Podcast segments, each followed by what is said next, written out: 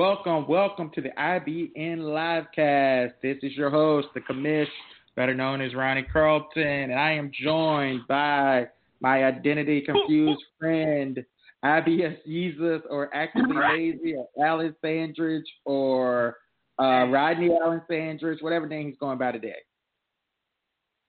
I'm going as uh, Jesus Christ today.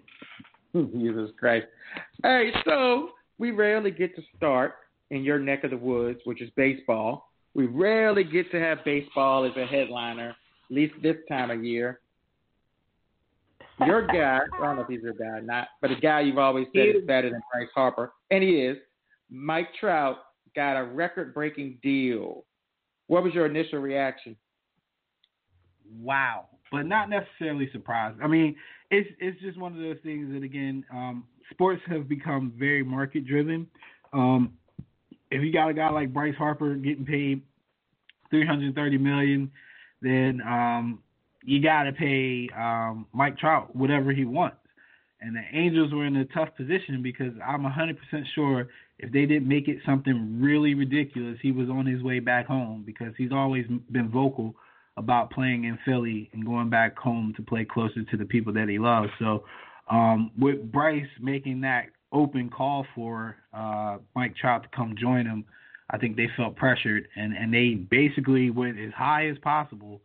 Uh, the guy's making four hundred and thirty something million dollars. Good God, that's a lot of money. They were, people said half a billion, and I still scoffed at that because we're still seventy million short. But Mike, I thought maybe he would get three seventy five, four thirty. That's like a hundred more. Didn't Bryce get three thirty? So that's a hundred million dollars. Yeah, Bryce got three thirty, and and it, it's crazy because um, prior to Bryce Harper, um, his his poor season last year statistically, uh, when he was coming off that MVP season, people were saying that Bryce was going to be the first four hundred million dollar player, and and he is a little younger than Trout. And had he continued with MVP level play, he most certainly would have gotten that on the market. But I mean, his numbers were not uh, that great last year, and, and it really dropped his value. I mean, we literally are talking about a sixty million dollar swing for Bryce Harper based on his uh, his um, stats last year. Somehow, I think he'll be able to sleep tonight, but it is a big swing. uh, yeah, I'm messing. I'm just being sarcastic. But how how do we go from saying the market was depressed, like I guess what in uh, summertime, last couple not summertime, but last couple months, people have been saying the market is depressed. I guess winter market is depressed. It took a long time to sign Bryce, and it took a long time. What's that other guy's name?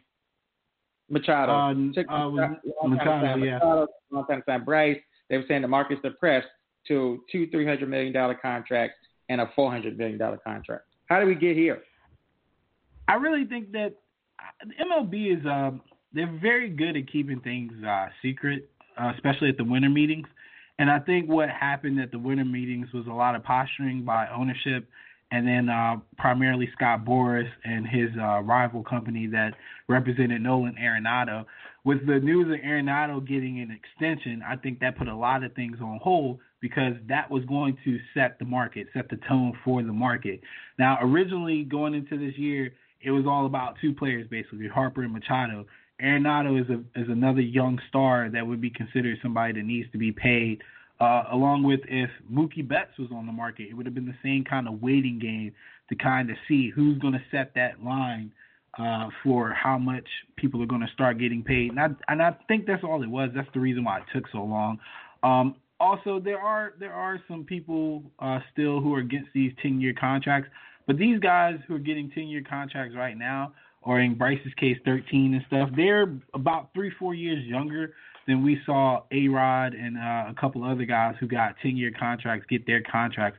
A lot of times we were seeing guys in their thirty like early thirties, like barely thirty or thirty one, getting a ten year deal. These guys haven't hit twenty nine yet, and they're getting 10, 12 year deals. So I mean, it's still a long term for uh, being on the hook for money, but it's not as as bad of a signing, um, given how the market continues to rise. Who's the next guy? Is it Mookie Betts? The next guy to big oh, it's big most, most next guy on the horizon? Mookie Betts. it is most certainly Mookie Betts without a doubt.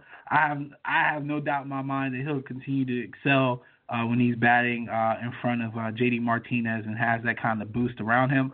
But I will go out on a limb and say he will not get that money from Boston. Hey, that's a lot. Uh, do you see anybody, let's say, in the next five years, topping Trout's salary, even if it's just per year? Honestly, the only one I can really see is Mookie right now off the top of my head.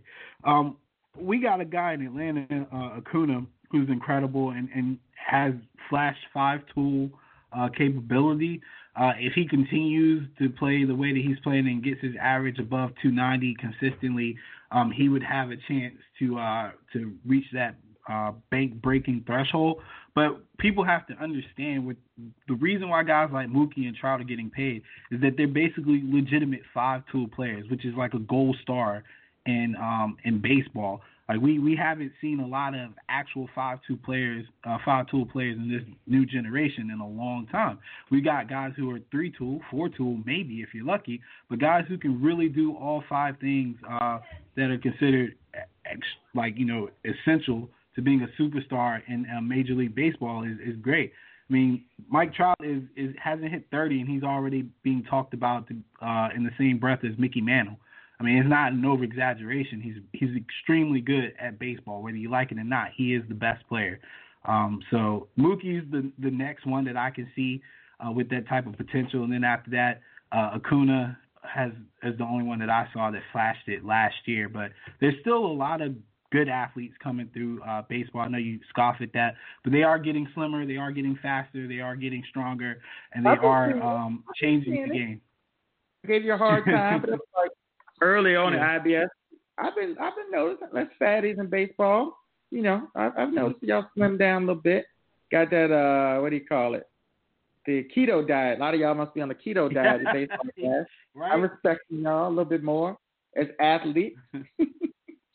uh so a lot somebody else said this. I think the ghost of Chase said this in our group chat. Why and, and I think it sometimes too. Baseball the individual player, other than the pitcher, has the least amount of impact of what mm-hmm. the other couple of popular American sports. But why yeah. do they give out the most money if that's the case? I think people pay for for the threat. Um, they pay for the the fact that honestly, if anything sells in baseball, it's somebody that really can do all the five tools. They can make spectacular catches. They steal bases. They hit home runs. They hit at a high average. You know, they they make all star games. Um, I think they're selling or they're paying people like that because they do make them a lot of money. Like people come to see Mike Trout, whether he's on the road or he's at home. People come to see Mike Trout, and the crazy thing about Mike Trout, his personality wise, he's really not that spectacular. I mean, the coolest thing about him is that he calls he he calls into the weather. Yeah, he calls into the Weather Channel. But he he's a he's basically and and I I know some people might scoff at this, but personality wise, he's like the Tim Duncan of baseball. He just does his job and he does it really good. And he's fundamentally sound and he happens to be a superior athlete um, and and uh, a, a different type of build that we're used to seeing from superior athletes in baseball. So he's just he's just a fortunate guy. Now Mookie on the other hand, has personality. You see him at bowling uh, tournaments. You see him doing uh, videos, like doing spectacular things that are outside of his sport and everything.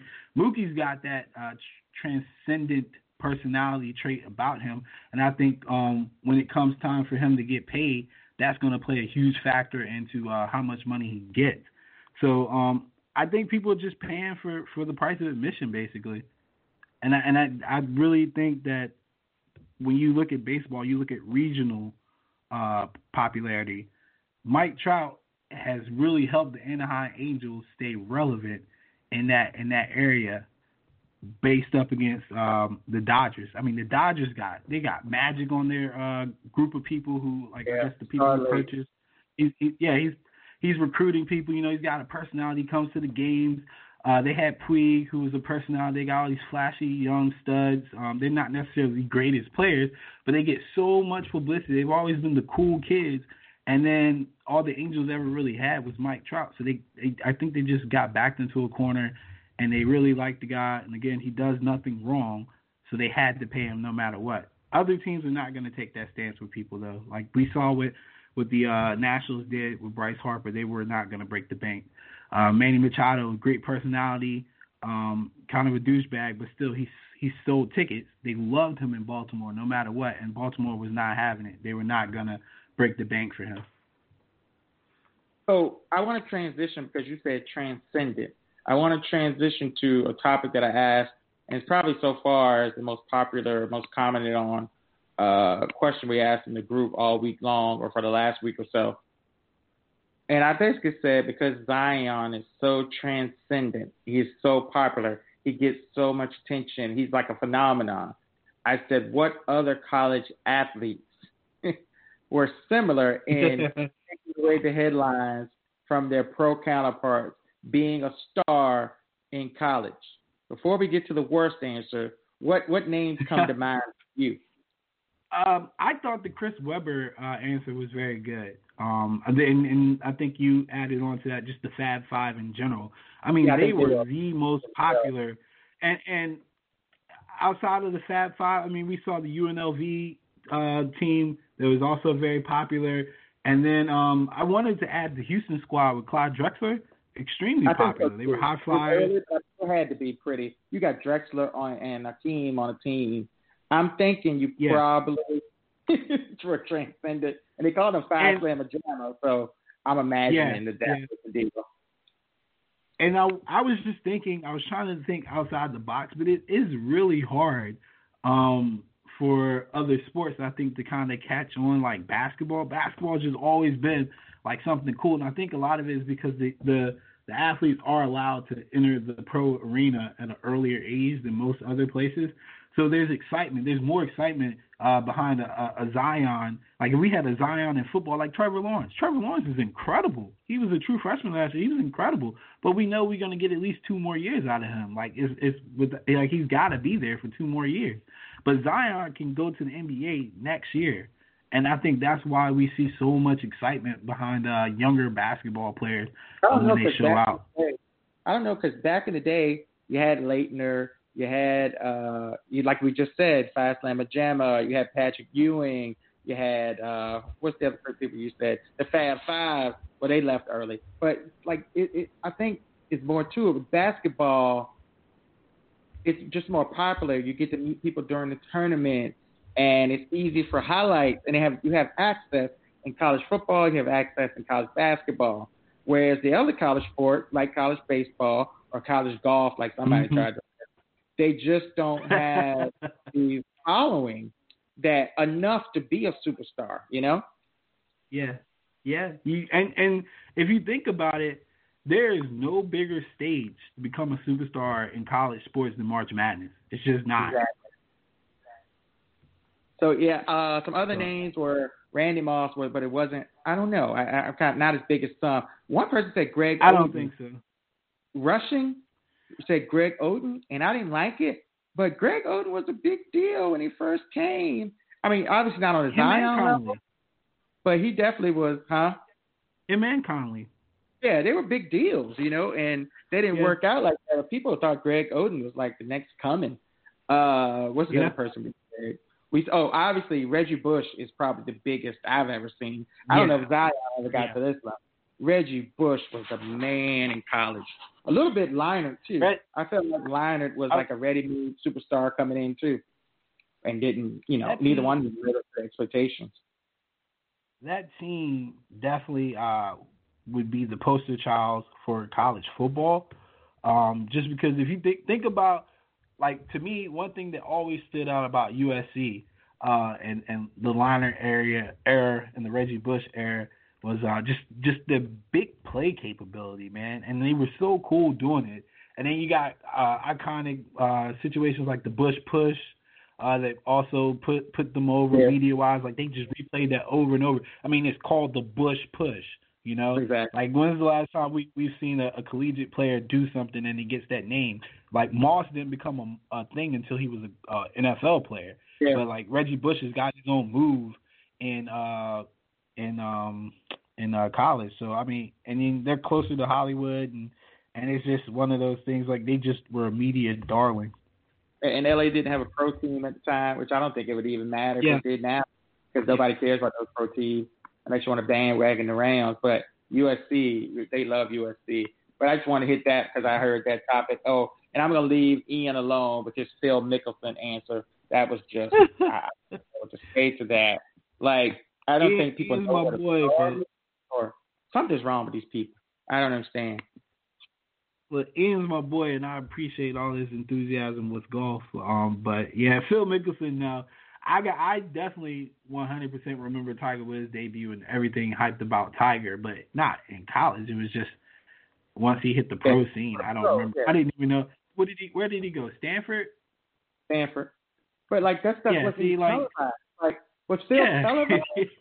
like was that actually on I don't television? think it was. Where ESPN was the only was. sports station that was national? Like and that was in the nineties?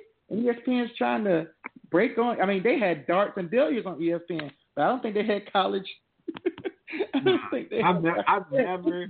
I've never seen collegiate golf unless they got their web tour uh, card and they end up on one of these uh, tournaments that I'm watching. But I've never seen an actual collegiate golf tournament, and I watch everything. It's tough. It's tough to catch it. It really is. So you can't be. I mean, you could be good, but what they didn't understand was that, what he didn't understand, it's not about being good. It's about being this transcendent talent and, well, transcendent talent and just catching the public's consciousness, you know?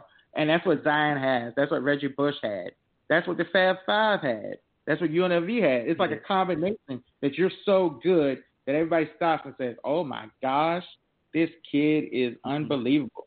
I, Vick Chase said Vick, and I'm in Virginia, so maybe that's biased, but I, I think Vick was close. He was close. Um, Michael Vick's the first athlete in college that I listened to on the radio. That's pretty exciting because I I always watch the games, but I never felt compelled to to skip out on church and listen on the radio to a game. But I kid you not, it was a Thursday night, and I was out there in my dad's truck listening to Miami versus Tech because uh, I wanted to know about Michael Vick, and and I got in trouble for it later, but it was worth it to me. It was. yeah, he was. uh Yeah, he was a big deal, especially around here. But I think nationally, people respected him and they knew who he was mm-hmm. and knew how exciting he was. I never thought he'd be the number one pick, but he just gained so much traction. Yeah, and and you know we're talking about transcendent stars.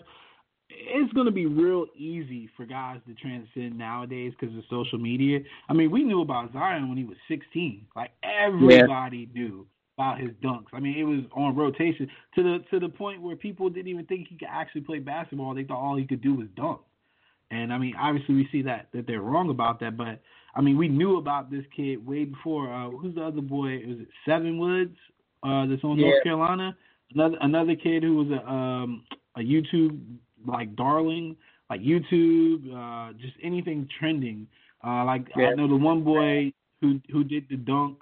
Uh, there's another one where the boy did the dunk with the kid standing underneath the rim and he dunks on him and everybody goes crazy. That kid's a baseball player and that came up during his uh he played in the futures game and it came up during the futures game about his athleticism and that one video kept circulating uh on the telecast and it's like people know him even before he actually goes pro in a sport that he's not even with he played football basketball everything and people know him because of that uh one vine dunk so it's the same with uh, Zion. So imagine what it would have been like in the 80s if they had social media with some of those dudes coming through, like the Fab Five. If the Fab Five had Twitter, oh my God. Yeah, it'd be wild. I think they would have been suspended, but uh, oh, for sure. and it'd be wild. UNLV definitely they would have got caught. There would be all kind of stuff if UNLV like they were in hot tubs with boosters. You know, they just weren't in hot tubs with boosters. You know, extra things came along with that kind of thing. So, oh, no doubt, no doubt. So March Madness, I, I, I, before we get into deep in the tournament, I want to tell you why, and I keep wanting to write the last couple of years, and I may get it done tomorrow. I keep wanting to write an article called "March Isn't Mad for Me Anymore," because I've mm-hmm. lost some of my love for college basketball just because of what what we just were talking about: the Fab Five, the UNLV, the Duke team with Laettner and Grant Hill, Georgetown, Fast Slamma Jamma. like uh, the Tar Heel team with Jamison and uh, and Vince Carter. Uh, Rasheed Wallace was in daggone college at one point with Jared Stackhouse.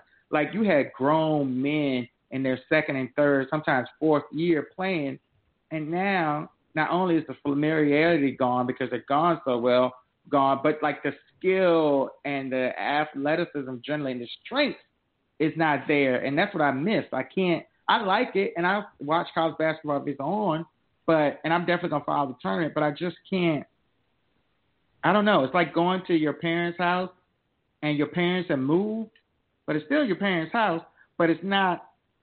It's not the room you grow up in. You know, it, it it's a new mm-hmm. house, and you're in the guest room, not your room. That's how I feel about it. I think some of it has to do with the way these kids are coming up in sports nowadays. Um, I haven't, I have not sat down and watched the AAU uh, game, but a lot of the things I hear about AAU ball and and just the way that people are doing it nowadays, there's less emphasis on skill. Uh, people who, if they're athletic, that's how they get by. If they can always drive by a guy going right, that's what they do. And then when you get to a larger scale and you expand more, when you're not local anymore, I think we talked about this before. Um, but when you're not the local hero anymore, and you got to go against kids from down the street and stuff like that, then you see that people can stop that one move that you always have, and then we find out what somebody's made of. And a lot of times we're not seeing that until these kids get um, at the next level. Case in point, Cam Reddish was the third best uh, player in last year's class. Cam Reddish is a, is he's a dud, man. He's a dud. I'll just call it what it is. He's a dud. I don't want to call a kid trash. Um, and I and I still think there's high hopes for him at the NBA level based off his uh, his skill set that he's yet to tap in and his build. But you're on a team where you're the he's the best three point shooter on that team coming into the to the season, and you would not know that based off how he plays. He had he doesn't know what to do. Uh, he he forces too much, and he looks like he's really never played basketball before. and it, and it's crazy. Yeah, and he's a kid that needs to stay at least two more years. But he's gonna go, and he's still gonna get picked up in the lottery somewhere, even though he's had a terrible year. But like you know, you you make a point. You know, we we don't have the the high level of skill anymore, and I think it's also like that in the NBA too. Like a lot of our our superstars are are flawed individuals. Am I right? Like the guys that we we like nowadays are, or the people who are the best of the best nowadays. They come with a lot of flaws. I don't know if if it's because we're seeing it as adults, but growing up, I don't remember people being necessarily as flawed. Like the Fab Five and and, and even the Duke teams with Christian Laettner and stuff. Yeah, they had role players and everything, but but guys didn't look so helpless all the time. And I, I see a whole lot of helplessness with uh, college with, basketball today they had more. I mean, if you think about it, you got three years to prepare to teach you. If you got three years for Roy Williams or Coach K to teach you, you're going to be better at basketball than having six months for him to teach you. So, you know, mm-hmm. I think the game and stuff. I think March Madness is always going to be fun, but I, I just I, I I'm not into it as much as I used to be. Now, when tournament starts, it'll be fun. I got to learn these people's names and learn you know, where it used to be, I knew everybody, basically, even the small teams. I know you do for gambling, but I just don't. Yeah. Um, yeah. I, I can't do it.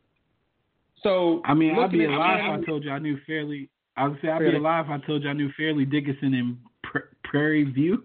yeah, Prairie View used to have like the longest losing streak in the history of sports. I think that was their football too. oh, maybe Prairie View A and M. I don't even know if there's a difference between Prairie View and Prairie View A&M, but uh, I know they had a really bad losing streak. So when you look at the tournament, let's look at it from a handicapping perspective. How do you approach that? From a from a what perspective? Handicapping, gambling perspective. Um. So I I would approach it like I kind of approach golf. And the way I do golf is um, because golf tournaments are, are huge um, in regards of how many people are in and, and the odds of people winning. So I would take tier one teams, which would be our, our four number ones: UVA, North Carolina, Gonzaga, and Duke. Um, if I want to put a large amount of money or bet on one of them to win, I think Duke is the best bet out of those four. Now the odds of of us getting two one seeds is kind of high this year because of the way people feel about North Carolina. But knowing what I know about North Carolina and how they play down to people, they're going to run into some ruts in their bracket because they got Tennessee, they got Kentucky. They're bound to play uh, one of those teams, and, and I think the, one of those teams will catch them slipping. So um, I would take Duke, um, and then I would look at my tier two teams, which would be my two, my number two number through like number five ranked teams. I've been very high on Tennessee all year, despite some of their shortcomings. Um, so I liked Tennessee. I would I would have put a little bit of money on them to come out that side of the bracket, as well as Kentucky uh, over um, over say like a North Carolina, and then you go for long shots. You got second tier long shots uh, like like a Marquette who who has the talent to make it. They just need a little bit of luck, um, and then maybe you know catch a Virginia Tech in the Final Four or something like that, depending on how the bracket plays out. But I don't I don't really believe in taking teams that are like 20 to 1, 30 to 1 to to win uh, March Madness. If I can find something like um, a VCU to get to the Sweet 16 type prop, I would jump on that before I take VCU to to win the actual championship or go to the Final Four. I just think that a lot of people uh, pay Vegas by being unrealistic around this time of year. But what, um, just getting off of that a little bit, what's your bracket strategy? Uh, assuming that you, I'm assuming that you do brackets, but uh, what what generally is your strategy for brackets? I am actually terrible at brackets. Like I'm terrible at DFS for some reason. Um, but but my my usual strategy uh, that I take is that um, I go by the first round. I go by who I think is going to win, and then when we get to those 12 and fives, where historically we see the 12 uh, give fives trouble, I look for the most vulnerable five seed. Um, I think this year's most vulnerable five seed is um, is Wisconsin, and they've got a tough matchup against Oregon, who's who's been a team that's been hot. Uh, they they grind out wins, but they they grind out wins with uh, an efficient offense, which makes it very tricky to cap because you look at some of their games and the scores are like 64 to like 55, and you think, oh, they can't shoot. In actuality, they shoot very well. They're very efficient offensively, but they grind teams. They they slow the ball down, they move the ball around, they take high quality shots, and it's misleading. And a team like uh, Wisconsin, who doesn't have a lot of shot creators, um, they're a team that's that's going to fall prey to a team like uh, Oregon, who doesn't make a lot of mistakes who plays good defense and can outshoot them. Um, I think when you know things like that going into some of the early matchups, it can really save your bracket. Um, after I get past the Sweet 16, to me it just becomes a, a matter of who's got the best backcourt. Um, I can I can ride a superstar until the Final Four. I think so. If you got a really good stud player um, like Zion, I can I think I can depend on Zion Williamson to get me to the Final Four this year, uh, based off of where he is in the bracket. Now after that, then it becomes um, a, a, a question of which is the more quality team, and by that I mean who's got it all together in regards of um, I would say efficient play. Efficiency is very key because at this point people are getting tired. They're going to get sloppy. So who doesn't turn the ball over? Who converts off of those turnovers? And then um, at the end, it's just a matter of who you think is the best team Great. Out of the two. Are sorry, that's like some sort of here comes his background on the computer. Go ahead. Oh, it's a, but yeah, that, I was saying that was my that I was done. Yeah, I was done. Yeah, that, yeah, that's kind of how I uh, I look at it too. We had a couple things. We haven't talked about the NFL yet, which is amazing because NFL usually takes all the uh, the big news. When you heard about the Odell Beckham uh, news, how on a scale of one to ten, how stupid are the Giants? I say at least an eight, man. I um now that I think about, it, I think we did talk about about this last time, but we didn't talk about it like in super yeah. detail. But um, I um, I really think that the the Giants are stupid by putting their faith in the guy who showed them every single sign that he is declining and, and on his way out, and that's Eli Manning. Like taking Odell away from Eli is is just ridiculous. You didn't even have to post the little stats. I think you showed where Odell makes him better. It's so obvious on game film that it's it's just sad they would put him in this situation at the twilight of his career. And then um it doesn't help Saquon. It doesn't help whatever quarterback they're going to bring in after Eli. They they basically kind of have to start all over again, and and it's unfortunate that Gettleman is so stubborn. It seems to to not want to just admit that Eli's just not Eli anymore. I mean, the the Broncos did that with Peyton. Peyton was a hundred times better than Eli. And when Peyton was old, noodle arm Peyton, they just said, "Well, we got a noodle arm quarterback. We're gonna stock up on defense, and we're gonna keep the weapons around him to help him. But we're also gonna get back to what makes us a good team, and that's running the ball and controlling the clock." And the, the Giants don't seem to have any kind of game plan. They just seem to be like, "Well, people think Eli's not gonna gonna do well. well we're gonna show them," and they're just leaving just Eli. Understand. I don't understand the thought process because Gettleman is new, but they were ready to bench Eli with uh, McAdoo, and granted Gettleman wasn't there, but the ownership of everything was okay with it until they over until the fan base reacted. But it was time to move on. It was time to see what you had, even if it was Geno or the kid from Richmond or whatever. It was time to do that, mm-hmm. or almost a tank. But now, even now, if you keep Eli, you get Haskins or some you, you get Lock or you get Haskins, one of those young quarterbacks. You have Saquon, you have OBJ, so you got something to build on. But I don't think they have any kind of uh, plan as far as team building goes. You go out and get Golden Tate after that. It's like they want to rebuild, but at the same time they don't want to be so bad. And I don't understand why you were paying twenty some million dollars last year. Nothing's changed. Then you trade him. I, I I think they're lost. I really think they're lost. And Gettleman is Gettleman for a reason. I was surprised they hired him after kind of how it went in Carolina, but I don't see him there in two years. I mean, I was I was really shocked about that too. I, I thought that there was no way that they would waste that money um, that they did in that extension because it was a big ordeal getting him extended, and then he ended up being hurt anyway for most of the year. But I just didn't think there was any way they would trade him after they made that deal with him. Like I felt like they did that to create cap space, to make moves, to build around him and and the future quarterback or him and Saquon. But um, it really sucks that Saquon's best receiver is now in Cleveland. And this is what Gettleman said about Eli. This narrative that Eli is overpaid and can't play is a crock. The way he finished the season and what he's making, there wasn't really a decision to make. Like I, I, I don't know what evaluation he leads the league in interceptions over the last since like 2012. He generally, for Pro Football Focus, has the most uh, turnover-worthy plays. People blame it on the line, but it's it's mostly just Eli's inaccuracy, inability to read the defense, and declining skills in general. Yeah, and I want to reiterate that I intentionally said Saquon because he was a better quarterback than Eli last year. Um, and oh, I also want to say that oh, I want to say that uh, we we all see. I know for a fact we all because if I have access to it, he has access to it. But the data showing how clean, um, how many clean pockets Eli had, and how inefficient he was even with the clean pocket. So it's not the offensive line. He got a running back that can actually take a lot of uh, pressure off of him, and people were actually stacking the box to stop uh, Saquon, even though he was a rookie. They were actually giving him the respect that he deserved and Eli still couldn't make them pay because he was inaccurate.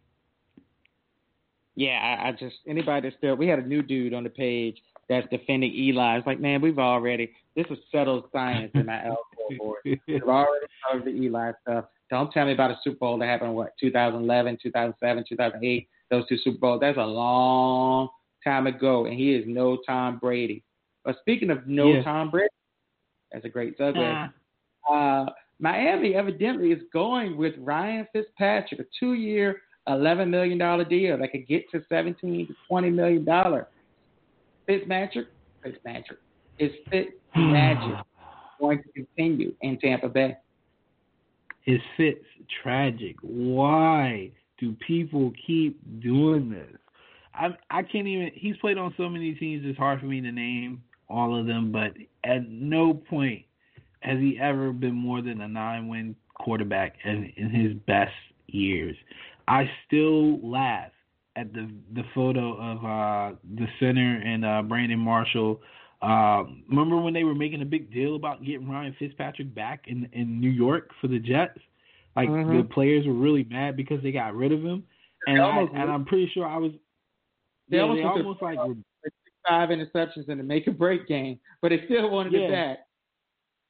And and I'm pretty sure I was on record saying like, why this dude's trash, and people was like, he's not trash, and this and that. And I'm like, dude, he's always been who we who we see. He hasn't changed in his career. He's always been this guy. And I don't know why people invest in this guy. He's not going to get you anywhere. I mean, if the Dolphins are telling me this is just just to waste time and they're going to bring in a, a rookie quarterback to sit behind them, then that's fine. But they're going to have to start that quarterback in, in probably nine games. I've always liked Fitzmagic. Um, trash. And, you know, he's trash most of the season. He'll give you four really good games, three okay games, and then how many we got left after that? we got nine. I think we got uh, nine really bad games or nine mediocre games. And so you just got to ride the wave while you can. But he's done this thing where he's taken the lead by storm for like three or four weeks several times. And then it always ends the same way. So, you know, it is what it is. But I don't mm-hmm. blame people for giving him jobs he's still better than shoot forty percent of the quarterbacks in the league found backup. So you know, yeah. I just don't want to hear the Kaepernick bl- people. That ship is sailed. People need to shut up. I mean, I blame I blame people uh, for believing he he'll be any better. But yeah, this this Kaepernick thing in Miami is dead. I I need people to realize that he could never play in Miami he should never go visit Miami after what he said about uh, Castro. So it is what it is. Not, not yeah. intelligent on any, not any level. The one team that might have taken him, he definitely alienated the the most, uh, mm-hmm. uh, the biggest population of Cubans in the whole country, and the Cubans there are fleeing Fidel Castro or fled Fidel Castro, or their parents and grandparents fled Fidel Castro. So mm-hmm. not the place where you want to wear a Fidel Castro T-shirt or hat or whatever the hell he did. Yeah. I think uh, we might have covered anything else football to talk about. Um, oh, we didn't talk about my homie OG Bobby Kraft, bro. Oh yeah, Bob Kraft. People are getting upset, or I don't know if they're trying to. I don't know. Everybody hates rich people now. Why does everybody hate rich people? Like I thought you were supposed they to be rich, but anyway, they, they, they hate on, they hate on Becky and Felicity Huffman, and they got the kids in the college. Well, how else do you think all these kids get into college? You think they're just getting in just on their grades? Half these people going to these really expensive schools. I'm sure it's all the meritocracy. No, no alumnus or anything like that is helping their child get into college or anything. But anyway, uh, Bob Kraft looks like he's going to get off with a slap on the wrist if that he has to admit that he could have been convicted. But if he does that, they will uh, drop the charges if he takes some uh, classes about how awful prostitution is. So let me explain something to people who might be listening, who might be listening to this later. If you're in this situation, you're Robert Kraft. I understand your pride is going to be be hurt a little bit because you want to you don't want to admit that you did this. You want to fight it.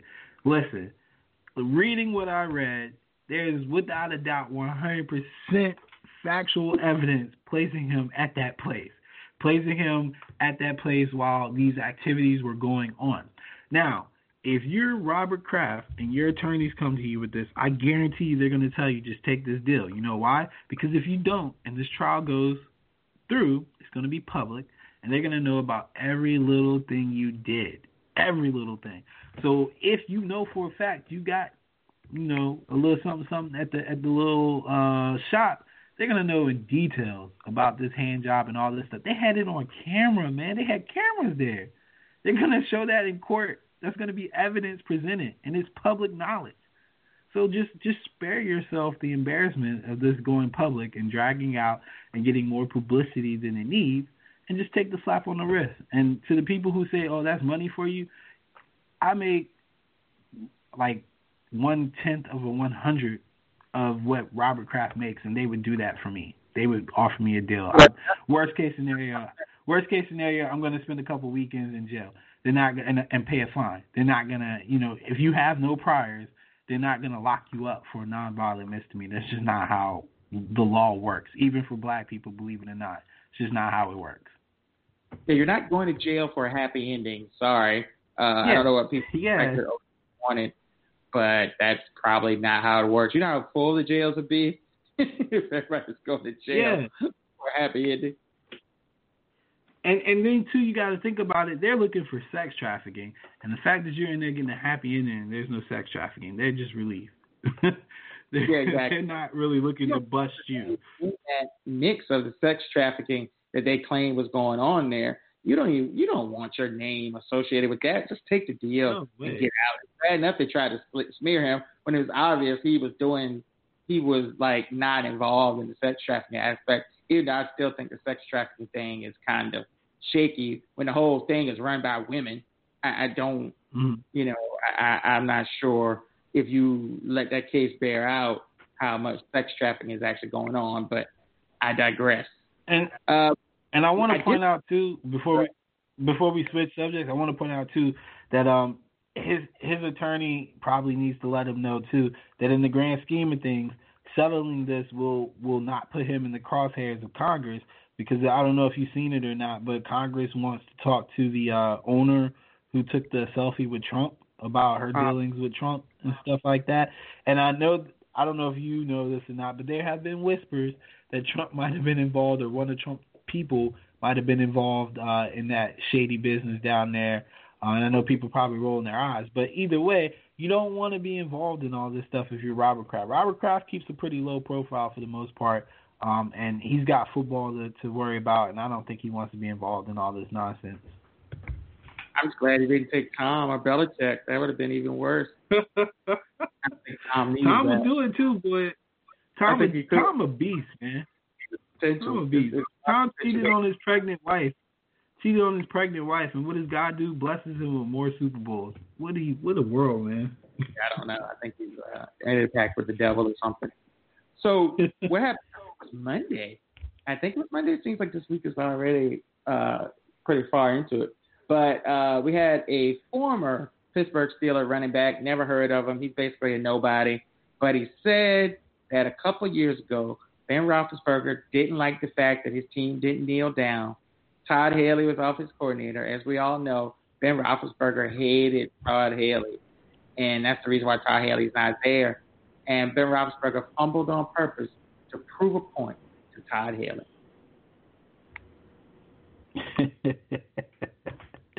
Man, you know what though? I know I believe it. I really do. I believe it. I believe it for the simple fact that I know Ben Roethlisberger hated Todd Haley that much. I think that was public knowledge to everybody.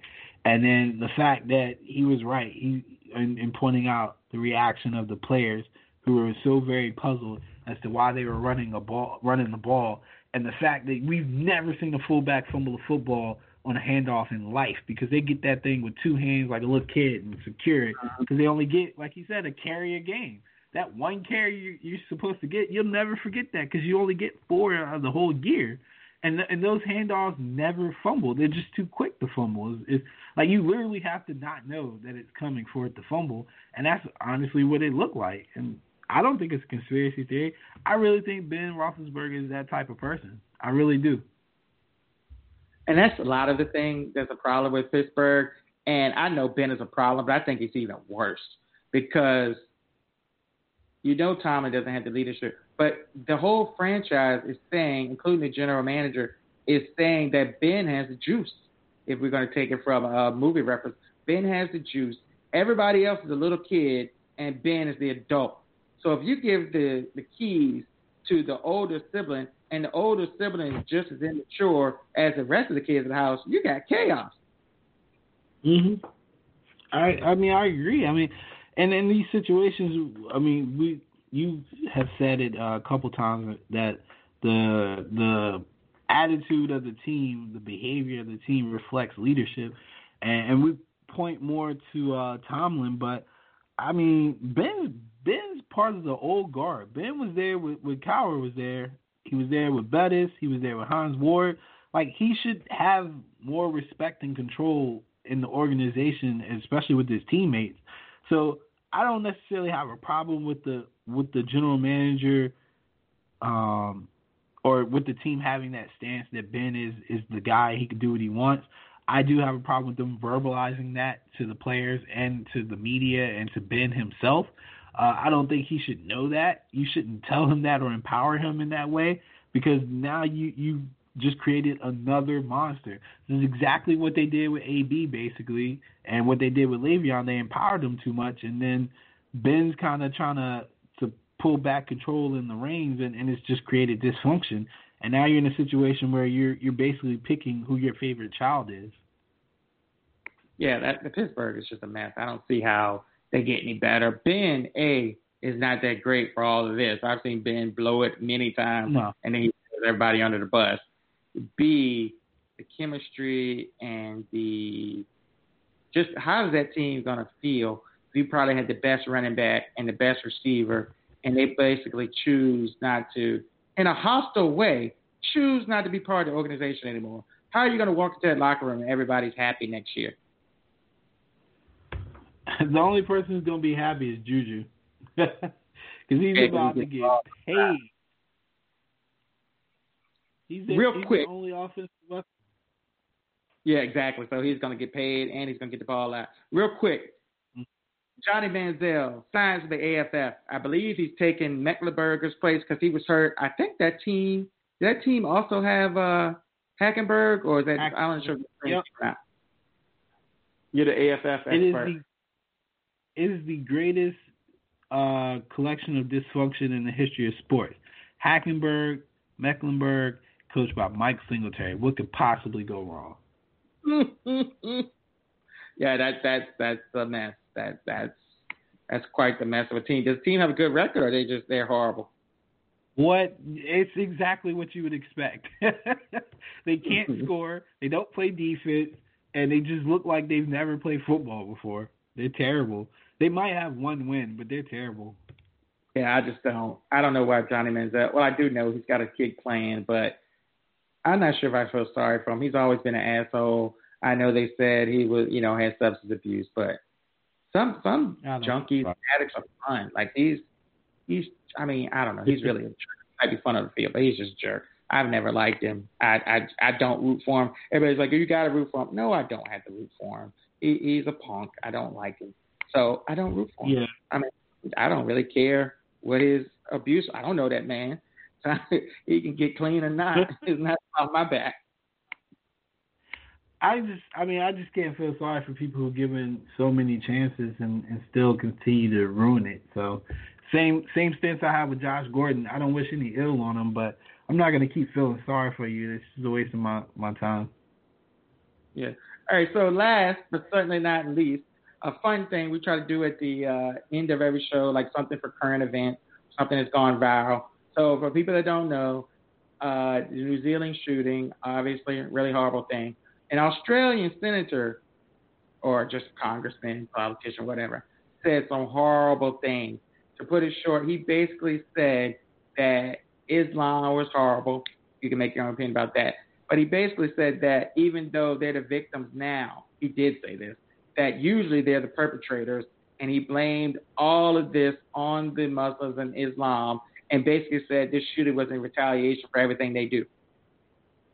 So, as horrible as that is, we have a hero in my, in my Mariah Carey voice, and a hero comes along and he egged this old man, or it's more than an egg. Cause I mean, he didn't just egg him; he slammed the egg on his head, and you can take it from there.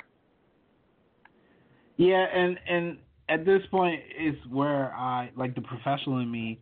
Um, I had to tell a kid today that him defending his brother uh, and beating up another kid was wrong, but the person in me, like the normal person, off clocked out. Thank you, thank you. That's what you're supposed to do. Uh, I honestly had no sympathy for the senator. I, I thought it was it was spot on, man. Like he deserved that. He deserved to be egged upside the head because Like he that what he said was just stupid, man. It's just stupid. There is no um there's no justification for harming innocent people. I don't care who you are. There's just no justification for it. So I mean, if you got beef with me, you come after me. You don't hurt the people that's just standing there. I think that's just ridiculous. Um, so I didn't have a problem with the kid egging him.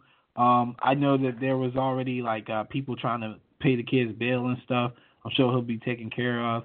I would not recommend people doing that to Trump, however, because the way we handle things in America is totally different. Totally different. Yeah, I know. I know. I saw some comments. I saw some comments of people being like, "Yeah, we can do that to Trump. Yeah, well, you mess with the Secret Service if you want to. I will cheer you on from the sidelines. Okay, I'm not doing that." funny thing in that the funny thing on that video definitely wasn't rooting for the Islamophobic uh, dude, but he threw. This man was in his sixties and he threw hands when he got egged, he yeah. threw some hands. he wasn't playing around.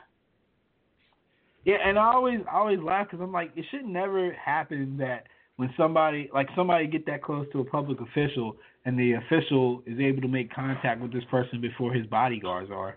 Like that, thing. that's bad. He have the board, but he threw a two piece the board, and then they scuffled a little bit. Then finally, security got there. I'm not even sure if it was security or just supporters, but he mm-hmm. it was interesting. I didn't want to see the boy get beat, but the second guy, when that guy turned around, he just became some punk kid, because he was a hero, yeah. head, but he just became a punk yeah. kid when he turned around. uh, you got any That's... parting shots before we go? Um, no, I'm watching uh watching basketball. Um, I guess if I had a parting shot, I would take it at Dirk Nowitzki and this silly, drawn out swan song. Dirk should have retired 15 years ago. He's so old. I don't want him getting kudos for passing Wilt Chamberlain when he's playing two minutes of freaking game. Trying to trying to get that's not an, and passing the goat. Yeah, that, that's not an achievement. And and I made the toss up Tuesday thing comparing him to Emmitt Smith. It's the same kind of pitiful limp to the finish line. Just enjoy your swan song, do your wave right. at the end of every game. But, but I don't, I don't think things like that should be I don't think things like that should be celebrated for these guys who who just get it because of longevity. Yeah, I think it's kind of yeah. A lot of these guys are passing Wilt on longevity. I wish Wilt had played long enough, but he didn't want to dishonor himself, so he stopped. But and don't get me started on the Wilt rant. But yeah, these little longevity awards. And just to get off my old man rant, like when I was a kid, we didn't celebrate getting to number six or even getting to number four. Like we celebrated Kareem getting to number one. He had a going away party. They, no, Karl Malone, nobody even mentioned that he was number two. They still don't. So, and when Jordan passed, poor Malone gets no love, bro. What'd you say? So poor Malone gets no love. No love. On the Ringer page, they say Dirk is better than Malone. I'm like, how? Oh. How? Like Malone dominated the whole era. It was first team All NBA. I just, I, I, I don't know what's wrong with these people. But uh, uh, next week, hopefully, we'll have some callers. I'll try to advertise it sooner. You basically, I do it like at seven o'clock to get these guys a call. But uh, you guys can always call in uh, at the number. Also, support our stuff. You can do mybookie.com. You can become an all star. You can play draft. There's lots of stuff. If you follow the page, you know. Until next week, we'll see you. I'm out.